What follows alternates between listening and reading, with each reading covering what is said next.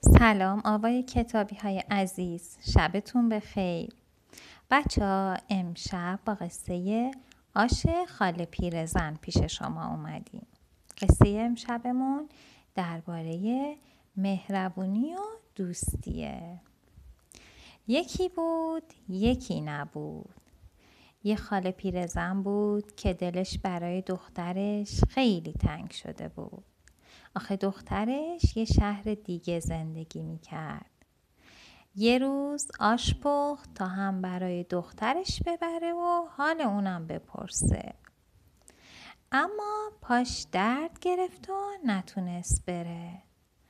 برای همین به کدو قلقل زن گفت کدو قلقل زن یه قل بزن این آشو به خونه دخترم برسون حالشم بپرس. ببینم دخترم تنهاست و سلش سر نمیره. کدو قلقل زن گفت ای به چشم زودی آشو گرفت و قل خورد و رفت. توی راه مترسک و دید و گفت کجا میری؟ مترسک گفت کلاهم و باد برده بود. رفتم و آوردم. خسته شدم. منم با خودت می‌بری؟ کدو قلقل زن گفت. ای به چشم بشین روی سرم تا با هم بریم. بعد دوتای قل خوردن و رفتن.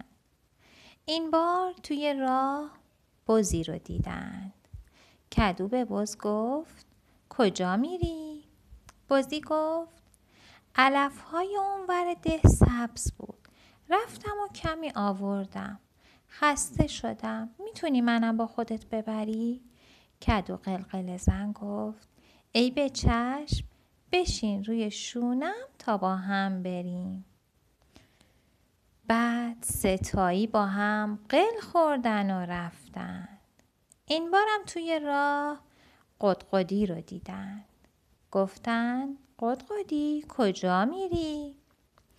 قدقدی گفت اون بر ده گندما زیاد بودن.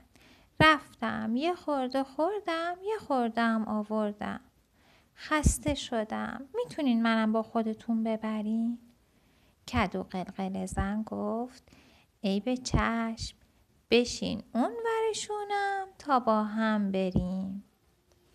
بعد چارتایی قل خوردن و رفتن. از روی تپه سر خوردن.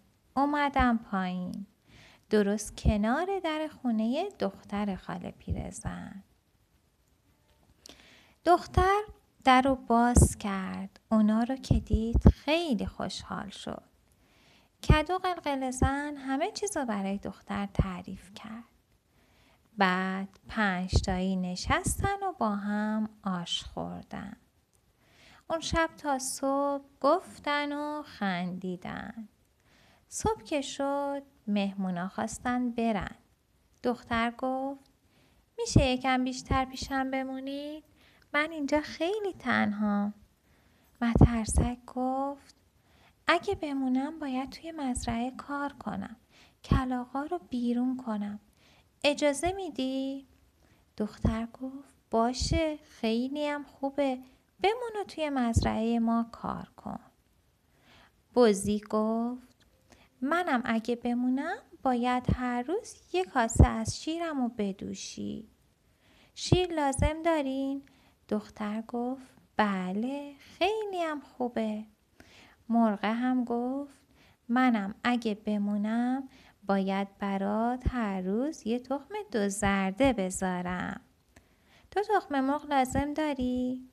دختر گفت بله چی از این بهتر؟ بعد کدو قلقل زن خوش و خوشحال رفت تا این خبر رو به خاله پیرزن بده که دخترش دیگه تنها نیست و حوصلش سر نمیره.